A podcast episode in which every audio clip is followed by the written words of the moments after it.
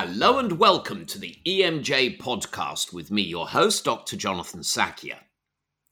Many years ago, I was flattered and honored to be recruited to the world famous Cedars-Sinai Medical Center in Los Angeles. That institution and the amazing people who work there have remained in my heart. Today, I'm really delighted to have Dr. Bruce Gewertz, Surgeon in Chief and Chair of the Department of Surgery at Cedars, as my guest. He's also Vice President for Interventional Services, Vice Dean for Academic Affairs, and the H&S Nichols Distinguished Chair in Surgery, as well as obviously being a Professor of Surgery. He's a busy man, so I'm happy he could make the time to join us. Bruce is also a very kind and gentle chap who I'm privileged to call friend. The good professor completed the Pennsylvania State University and Jefferson Medical College combined bachelor's and MD program, and after med school graduation, Dr. Gewertz trained in general and vascular surgery at the University of Michigan, a fine institution, then served on the faculty at Southwestern Medical School in Dallas, Texas. Before joining Cedars-Sinai, he served as the Phemister Professor and Chair of the Department of Surgery at the University of Chicago for 14 years, making a dramatic and profound and lasting impact on that department.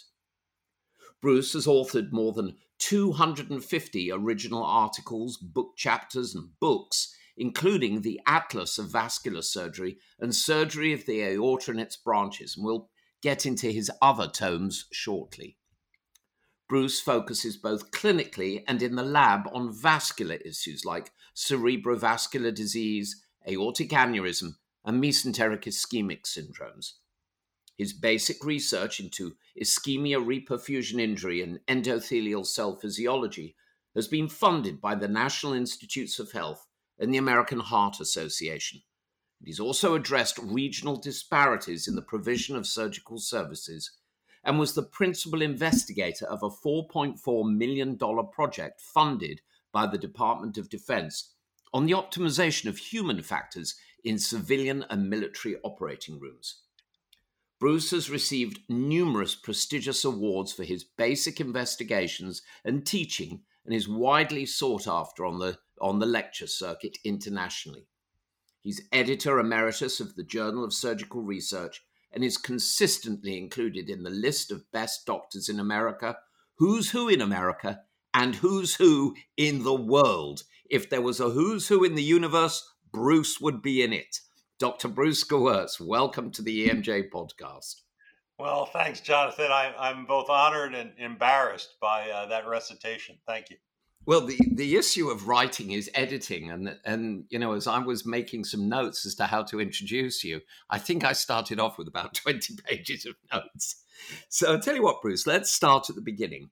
Tell us about how you got into medicine. I always like origin stories, and what made you want to be a surgeon, then your specific specialty, and also, you know, about taking leadership roles. Well, when I when I was young, I had, I had many interests, and one of the most significant experiences I had was uh, between my sophomore and junior year of high school. A very well-meaning and delightful chemistry professor uh, suggested that I go to a National Science Foundation program in inner city Philadelphia, where I was raised in the suburbs. I spent the summer there uh, doing uh, research on uh, cerebral trauma. And the next summer was selected to continue uh, a similar program at Roswell Park Memorial in Buffalo, which, as you know, is a fantastic and world renowned cancer center. So, as a young uh, kid in the program, I was, for whatever reason, uh, I volunteered because I said I had done surgery before on animals uh, to do a, a, very arcane procedure, which was cannulate the thoracic duct in rats. And the whole purpose of the experiment was they were going to take rats that had cancer and extract their lymphocytes and infuse them into rats uh, that were naive and then were inoculated with a cancer causing agent to see if those lymphocytes could prevent uh, cancer. But my role was simply a technical one. Could we cannulate the thoracic duct in these little rats and, and get the lymph. So I, I must have uh, spent uh, half the summer and untold uh, hero rats looking for the thoracic duct, figuring out how to put a polyethylene tube in it.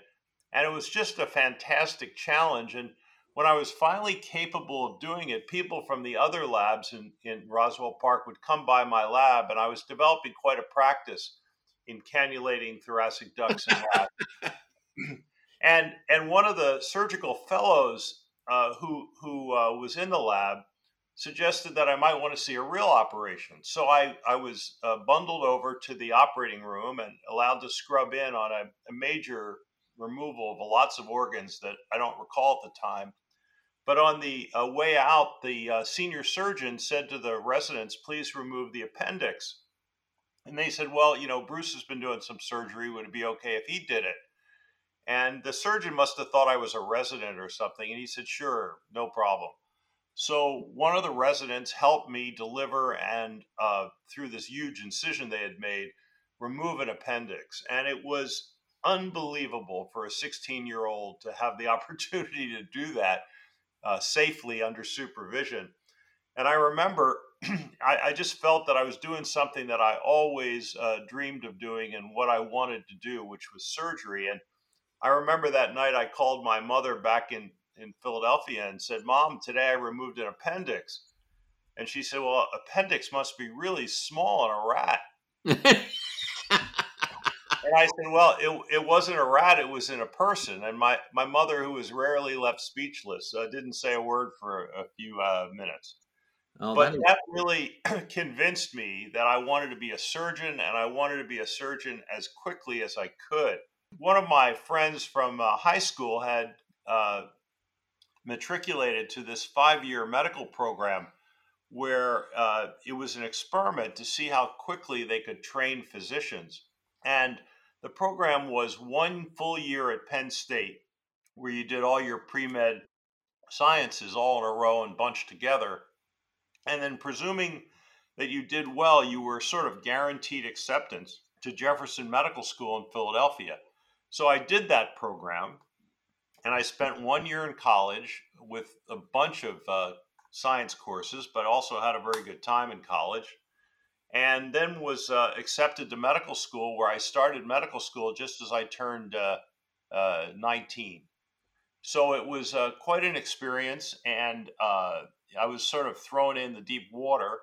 Uh, but it enabled me to graduate from medical school at age 22 and, and begin my residency at Michigan. Fantastic. I, I have a question for you. How big is the thoracic duct in, in a rodent, a rat specifically? Yeah, well, you know, my, my assessment of it at the time was was very, very small. It fit into the very, very small category. But I'm sure it's, you know, half a millimeter or, you know, quarter, I mean, a quarter of a, I mean, it's small, trust me. And I had this little pathetic operating microscope, which was just basically a big lens that you positioned over the rat. And uh, it was definitely trial and error but uh, eventually I succeeded, and I'm not sure I'd be able to do it now, to tell you the truth. Well, I, I also have to tell you that um, we're going to deny culpability if anyone comes along and wants to whisk you away for what you got up to as a 16 year old. I think that's a great story. Um, Bruce, changing tack slightly, um, I didn't know this about you, but until you told me that you were the technical advisor for an Academy Award winning film the Fugitive with Harrison Ford and Tommy Lee Jones back in 1992, based on a TV show. I remember it. You helped put together the medical plot and you also appeared in the movie. Come on, you've got to tell us how you got that job and what it was like. Yeah, well, it, it was pure serendipity, and uh, along with other things, had a profound effect on my life. Uh, they were uh, planning to film this movie in Chicago in 1991 uh, or 1992, and uh, they had lined up Harrison Ford and Tommy Lee Jones and other prominent actors, but the script had sort of not come together. And as you know, uh, these people have windows in which they do these things, so they were sort of desperate, and they were scouting locations around the city of Chicago. The director Andy Davis was from Chicago and liked shooting there, and had a magnificent feel for the city. And they they scouted the University of Chicago. And during that time, I met one of the assistant directors and the next thing you knew, one day I came out of the operating room and sitting in my office were the uh, director, the screenwriter, Harrison Ford, and and uh, sitting there having coffee in my office. And uh, we started talking about you know how the the script could be configured. And as you may recall from the original uh, TV show and the uh, the actual crime, by the way, that that spawned that TV show, the protagonist was a neurosurgeon who had theoretically been unjustly convicted. Yeah. And uh, so we went out to dinner that night and had a big discussion. And I immediately changed the protagonist to a vascular surgeon, and uh, we came up we came up with a uh, a drug, an early statin drug, which were just coming out at that time. Uh, that they were trying to cover up side effects from, which was the motivation behind silencing this doctor. Anyway, uh, the uh, screenwriter went back to the hotel uh, to uh, to write the script, and uh, Harrison Ford, who was um, try now had to become a vascular surgeon, uh, started showing up in my operating room and learning the clamps and learning the lingo of vascular surgery. And uh, predictably, and this may not come as a surprise to you or your listeners, he's a terrific guy and actually very good with his hands as he uh, moonlighted as a uh, carpenter when he was a young actor in between roles. And he got the hang of vascular surgery pretty quickly. And they filmed this terrific movie, which is really an exciting chase movie and, and a very well crafted uh, movie in many ways. Uh, and uh, during the, the final days of shooting of the movie, uh, they called me up and said, Would you like to, to film a scene for the movie? Maybe it'll get in the movie. And I said, well, you know, to be honest with you, it's sort of not my line of work. And, and furthermore, I've been up all night and uh, I had to take back thoracoabdominal aneurysm that I had to control a bleeder on. And uh, I wasn't in the best shape, but they insisted. And Harrison Ford told me, he said, look, if you're not in the movie, nobody will know that you contributed to this at all.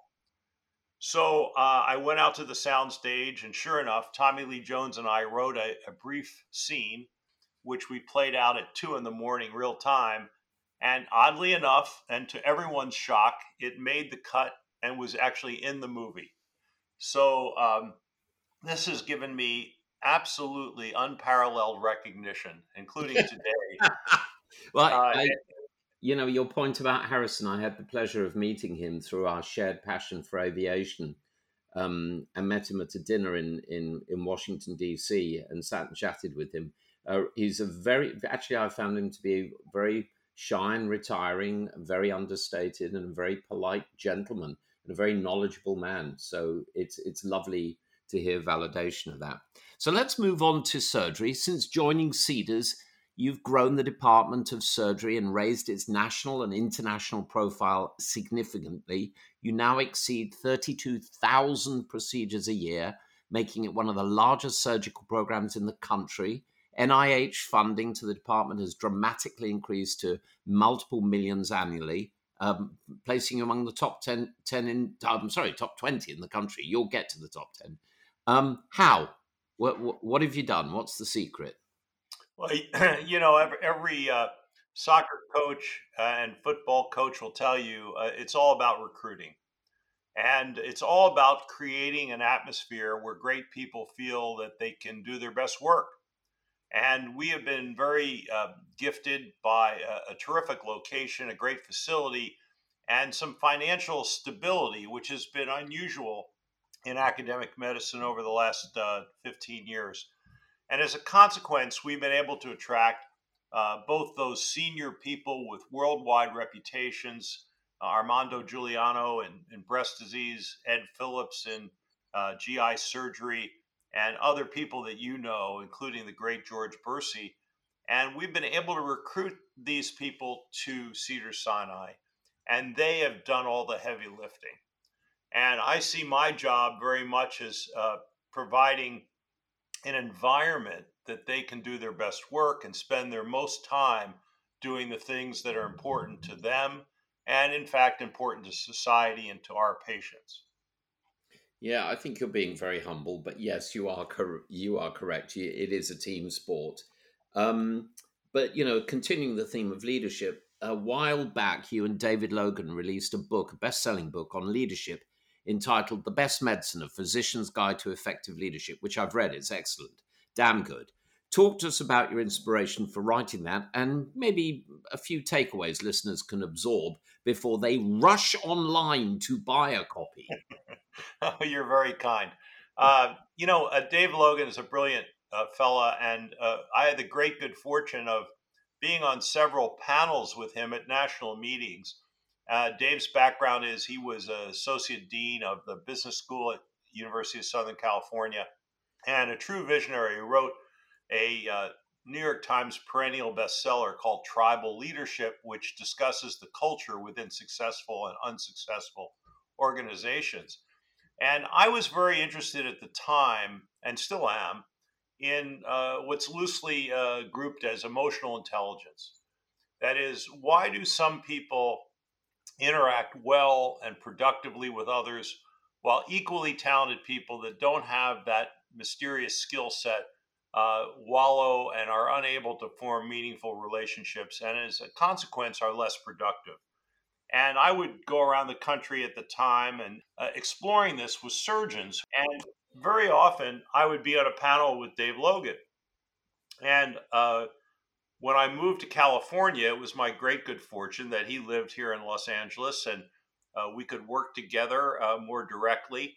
And we felt like a, a sort of handbook, if you will, uh, that would give people the skill sets and enumerate those skill sets that allow you to work productively with other people. Uh, so many times people think that that uh, the best uh, person to lead an academic unit is the most erudite, most scholarly, the one with the most uh, uh, research grants or papers, when in fact the skill set of leading an organization uh, may not parallel the skill set uh, required to get the most NIH grants in our country.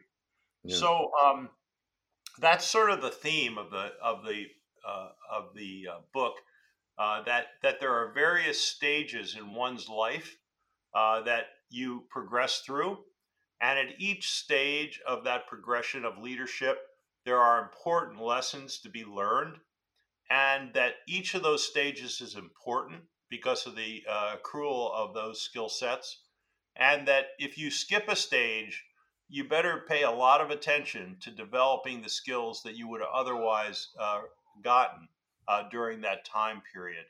Uh, and uh, there has been a great degree of resonance with it. The book came out in late 2014 and it's still an Amazon bestseller list uh, for management books for medicine. And I'm very proud of that, and particularly uh, grateful to have the opportunity to work with Dave Logan. Well, um, hopefully the numbers are going to spike. So moving on to um, another another book, I mentioned that you know, and you know, I've been a keen pilot for many years, and there's been a lot of talk comparing risk mitigation in aviation and medicine. Uh, a couple of years back, you co-authored a textbook based on your research in human factors, uh, human factors in surgery, enhancing safety and, and flow in patient care. Tell us some of your observations on that topic. Well, you know, like any high risk industry, uh, medicine uh, has the propensity to uh, have its mistakes uh, cause egregious side effects for patients. And that's certainly true in aviation, uh, in commercial aviation in particular, when you're flying around hundreds of people in a small silver tube. And it's unfortunate, but in our training, historically, surgeons and doctors in general were not given much training on how to be safe. Even though, as we all know, the uh, prototype of medical advice is first do no harm, uh, sometimes in our enthusiasm for the things that we do, uh, we don't acknowledge that if we don't pay careful attention to every uh, step, um, patients can be harmed. I'm sure that you're like me when, when we get uh, uh, something for a holiday present, we start putting it together before we read the instructions, only to read the instructions when we find ourselves in a, a blind alley. I thought and, it was me. and surgeons surgeons have that personality, and as a consequence, uh, we don't always take into effect, I mean, into account the the thoughtful enumeration of where our therapies could go wrong and what mistakes as human beings we could make because we all know that humans are not perfect and it's very important to pay attention to every step and never take for granted uh, that that uh, that what we'll do uh, is perfect and you know as as uh, as they say, you need to, to measure twice and cut once.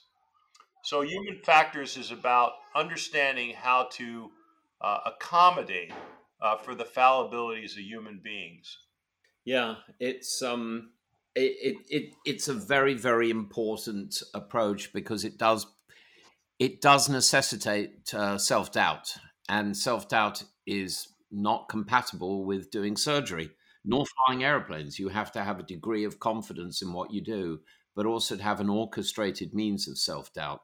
So clearly, you're a very busy man, as you know, as I've, I've hinted and you've demonstrated. I always felt that if a person did a job they love, they'd never work a day in their life. But work life balance gets bandied about a lot. Talk to us about that. Well, that's absolutely true. You know, I think it's it's very difficult uh, to retain your enthusiasm for a job uh, indefinitely. I have a very close friend who's a brilliant man and a great uh, human being named Frank Mancuso.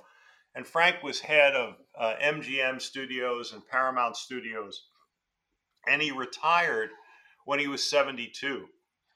And he's remained incredibly engaged and vibrant and a major contributor now up to the age of 89 so as we got to be very close friends, I asked him, I said, Frank, you you haven't lost a step. Why did you step down from being studio head, which in our city is is, you know, like the president of the United States? And he said, you know, I got bored because before every meeting started, I knew how it was going to end.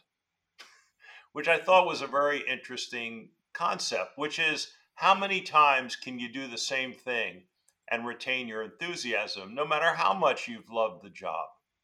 So, in my particular career, I had the great good fortune of uh, building a department of surgery, which had sort of fallen on hard times at the University of Chicago, building it back to the stature uh, of the past under the leadership in the past of uh, the great Dave Skinner. And um, and I've now had the opportunity at Cedars to considerably expand the academic footprint in surgery, such that every one of our surgical programs is ranked in the top three in the United States by U.S. News and World Report. And at some point, um, no matter how much you love the job, it's sort of wise to get out of the way and, and let somebody bright and new come in and, and uh, have the enthusiasm that you had the first day you showed up on the job. So even if you do not have uh, uh, the uh, the title you had before, uh, it's very good to be challenged with a new adventure. And I think that that uh, one of the keys, uh, I mean, what you say is absolutely true. If you find the right job, you'll never feel like you're working. But you also need to to accept new challenges. And sometimes after 15 years or so, uh, it's hard to find new challenges within a job that you love so much. Now, the, the other question you asked is about work life balance, and I can tell you that that uh, uh, I have not mastered it. Uh, when I uh, did even more surgery, uh, I was endlessly worried about my patients and their recovery. Uh, now that I have a, a, greater number of complex and and very difficult administrative challenges, I still find myself at home thinking about those, and it you know, I don't know that anyone who is really committed to something and uh, wants to be uh, successful and to help others around them be successful can really turn it off. Uh, but it is extremely important to have some degree of compartmentalization uh, such that you can live a normal life. And uh, because, uh, you know, at the end of the day, no one uh, says that they wish they spent more time at work, you know, when they're on their deathbed. Yeah, yeah absolutely. But uh, I think we're very privileged in medicine to be doing a job that really matters. And you you talk about being at home concerned about patients. I'm sure you're concerned for a patient whose aorta you've done um, it's probably a different level of concern than a, a, a committee meeting subcommittee report. Um, it's just it is somewhat different. Well, also on the in the same vein, talk to us about fulfillment as um, as a reward for being a surgeon, and and I guess a chairman. Yeah, you know, I think that's a, a a really good word, and it's a much better, more positive word than the opposite, which is sort of burnout. But fulfillment, you know, is the positive side of that, which is, you know, one of the things that I feel that as surgeons we don't do a particularly good job in is sort of celebrating our successes. We are so uh, focused on every single patient and getting a good result, and we worry about the patients that we care for that we we sort of have lost at times the ability to celebrate the things that we've done right. And I've I've noticed that we uh, tend to motivate ourselves in athletics and in medicine uh, by fear of failure, or rather than the joy of success. And uh, fulfillment has to do with looking at your daily activities and, and realizing on a daily basis uh, how grateful you are to have the opportunity to do them and feeling good about the things that you've done for people. And um, I find that that uh, you know thinking on a daily basis of what I'm grateful for and the opportunities I've been given is a far better way to end the day than uh, tallying up the things I've been disappointed in. Right. Yeah, it's, it's a good way of putting it. Well, listen, you mentioned burnout. It's a big topic of discussion of late. Some surveys show that around 50% of healthcare workers are, are suffering. Sometimes young doctors, nurses, and others don't get the professional and personal support they need at work. What are your thoughts on how to best support our colleagues in all aspects of their lives? And frankly, what are you doing at Cedars about it? Well, I, I fear that, that your assessment of it is, is, is correct. I think that the last several years have been particularly stressful for the medical profession and that much has been expected of us. Uh, many people functioned under the worst of circumstances without protection prior to the vaccines being made available. And um, that on the uh, coupled with the extraordinary workloads that the last several years have uh, uh given us uh, makes uh, keeping a level even keel very difficult. I think that one thing that we can all do, which requires zero money, is to be kinder to each other. And, uh, you know, in the old cowboy saying, never is heard a discouraging word, whether it's at a conference or at a coffee machine or walking down the hall, to take the minute to acknowledge each other in a civil and positive way. Uh, we have, as many places have, and I know Great Britain's going through a crisis right now, uh, difficulty keeping nurses uh, in the profession. And our doctors say to me, "How can how can we keep the nurses in the operating room engaged with what we do?" And and the answer really ain't so hard. It's try being nicer to them. People respond to being respected, and people respond to being uplifted by a kind comment. And you know, you probably can't say too many kind things to people. There's no toxicity on record. And I think that within ourselves, I mean, there are plenty of problems in medicine, whether it's the electronic medical record, which has become a, a burden for many of us, uh, the workloads, which are a burden, but nothing can keep us from acting kindly and supportive to each other and to the people we work with. And if we create that kind of environment, the likelihood of burnout uh, being persistent or significant will be lessened.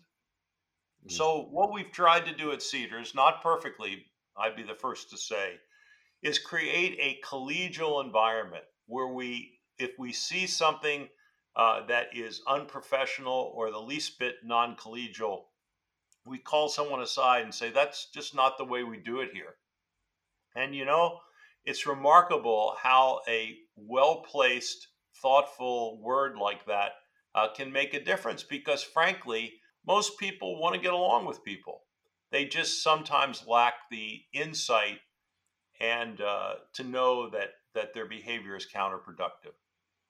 Yeah, I um, as I've learned more about this, uh, it is apparent that the it's just like alcoholism or any addiction, addicted to bad behaviors, um, negative behaviors, damaging behaviors, can rapidly spiral out of control. So, for the benefit of anyone who's listening in, it's not just yourself. Look for your colleagues and offer a, a helping hand um, because it, it's so so destructive.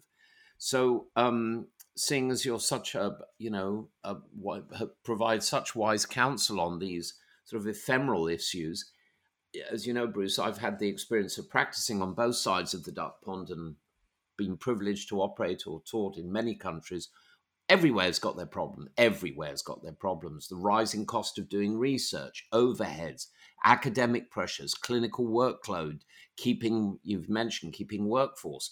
What do you see as the key challenges facing academic medicine and what solutions might there be? I mean, I'll throw one thing out in trying to do sponsored research at an academic medical center and your budget's going to be a million dollars and then you discover it's going to cost you 1.7 million because there's a 70% overhead. And you know trying to figure out where that's going. What, what, what do you see as the big challenges and how can we fix them? Well i think you've identified one of them which is the extraordinary cost. The cost uh, you know why is there a 70% overhead in in research grants and it's because you know the buildings that are required the equipment that must be maintained uh, the capital renewal of that equipment. I know i'm sounding like a, a dean right now but but the fact of the matter is is that the expense is, is very very great. And i think that we we need to learn to be more focused and more efficient. So if you have a department of surgery uh, that is doing research and there are four people or five people uh, doing research in a similar area but each with their own laboratory that's non non uh, participatory with the other uh, in which equipment is not utilized 24 hours a day, but rather only four hours a day in six different labs, um, that that uh, we need to learn to be more efficient, and we need to have uh, a more rational understanding of what we as an individual can accomplish given our experience and training. Uh, I know that I, I typically interview our young faculty candidates and some of them have done a modest amount of research during their residency, and they come and they say, Well, now that I'm an attending surgeon, I'm going to be operating more and I want to do more research. And I, I feel like asking them, as I often do, Well, how many more hours in a day do you think there are now that you're an attending surgeon? And furthermore, you're likely to have a family, a husband or a wife, and children, and, and life doesn't get any easier. So I think that if each of us was more realistic about what training we had, if we as as a whole would be more uh, thoughtful about combining resources, uh, we could likely at least moderately lower the cost of research in, in each department and uh, hopefully be more productive. Yeah, it's um I think one of the other things is the time it takes to get things done in the academic environment, the administrative overload, and I think it, I think it merits a really careful look. There may be better ways to do it in the future, or, or it becomes unsustainable, and that delays getting work done.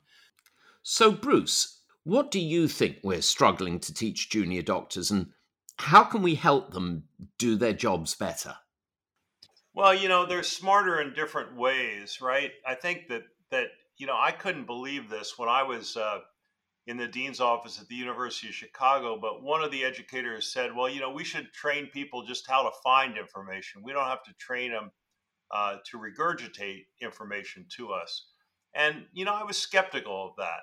Uh, but honestly, why do I have to memorize drug interactions if I've got a handheld computer in my my pocket that allows me uh, to find every arcane drug interaction I could possibly want with the push of a button? So I think the way the younger physicians are, quote, smarter than us is that they understand how to manipulate uh, data and to uh, get information, uh, credible, good information at the point of contact better than we did. and all, all you have to do is walk up to the electronic medical record with one of your your uh, junior uh, house staff and see how quickly they can navigate it and bring the x-rays up and it would take you and i a day to do that right? The other thing they may be smart at is that you know I, am sure we all know of, of friends of ours who uh, uh, cut a brilliant path early in their career only to sort of fade early on. And um, a wiser person than I always said that medicine and a career in medicine is a marathon, not a sprint. So if you leave it all out there in the first mile, uh, you're unlikely to finish that marathon. And I think that maybe our younger uh, colleagues have a little bit better sense of pacing themselves uh, over a longer uh, career, but we'll have to see if that really comes true. Yeah. Well, talking about long careers, our mutual friend and colleague, George Berci, who was responsible for re- recruiting me to the United States together with uh, the lovely Leon Morgenstern. George is 101 and still working, still thinking, still innovating. Uh, when I last saw him, he apologized that he didn't have much time because he had some meetings to go to and some work to do.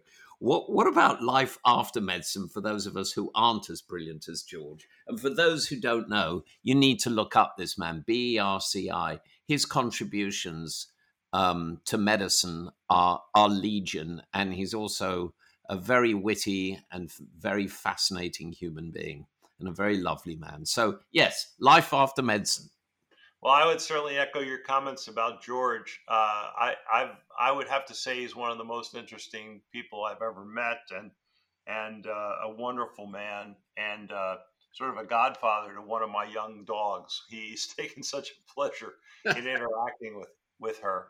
But um, yeah, you know, I think it's really important to maintain your outside interests. And Jonathan, I know just by you doing this podcast, but I know from our uh, interactions over the years that you have many interests, including aviation and many other extremely interesting friendships that bring you into context uh, that's just different uh, from the practice of medicine. And I think you know, uh, just being a doctor doesn't uh, doesn't alleviate your responsibility as a human being uh, to things that go on around you and maintaining your intellectual curiosity. And I mm-hmm. myself. Um, you know, I hope to uh, evolve in a somewhat different way. I, I personally uh, been very interested in writing uh, fiction after all these years of writing a whole bunch of nonfiction. I hope in my my scientific articles, and uh, I, I, would like to spend some time doing that. And you know, uh, at a certain point, uh, athletes understand that they have to leave the playing field. And uh, as a physician, we have other things to offer and other things that have a lot to offer to us. And I think it is very important in terms of that work life balance all along to have those outside interests. Uh, and uh, that's what makes you a fully developed human being. Yeah, I think well said. I listened to an interview uh, recently uh, that Roger Federer did with uh, Trevor Noah, who does the one of the late shows very, very amusing. For those who don't know, very amusing South African, um, very articulate chap. And he interviewed Federer. And I don't know a great deal about tennis. I'm an awful player. But what came across was Federer's passion for being a good human being, not a great tennis player. I mean, one of the all time, great if not the greatest tennis player. Very, very humble, very understated, considered everything he'd done a privilege, was looking forward to his next set of challenges and I think it really mirrored what you said, and I think we could all learn a thing or two from uh, from Mr. Federer. So, Bruce, my final question: um, I'm going to grant you three wishes to improve global global health. What what, what might they be? Well, uh, one would be the most obvious, which is sanitation, uh, which contributes to the plague of infectious diseases around the world. Mm-hmm. Uh, the second would be education, uh, so people understood, you know, their their health, their bodies, and were able to make uh, appropriate choices if they were mature enough uh, to get the best outcome. And then finally, uh, access. Uh, if there were access to quality health care Uh, even in the developed countries that we know, uh, access to quality health care is not available. So I think sanitation, education, and access would be the things that I think would make the biggest difference uh, to the health of the uh, world. Yeah, well said. And and of course, access isn't just about um, you know, can you make your way across 100 miles of Serengeti to find a doctor? Do you have insurance? Are there doctors in the area? Do they have access to medicines and equipment? It's multifactorial. Dr. Bruce Gewertz, thanks so much for taking the time to speak to us, for your inquiring mind and endless passion for medicine and for discovery, for all you do for patients, and for being my friend. Well, thank you, Jonathan. As always, it's a pleasure to speak with you. Thank you. Well, folks, that's all we have time for today. I hope you enjoyed this episode as much as I did and will subscribe for our weekly shows. Please tell your friends and like us on social media. Until our next EMJ podcast every Friday, this is your host, Jonathan Sackier. Please stay safe, stay well, stay curious. Bye for now.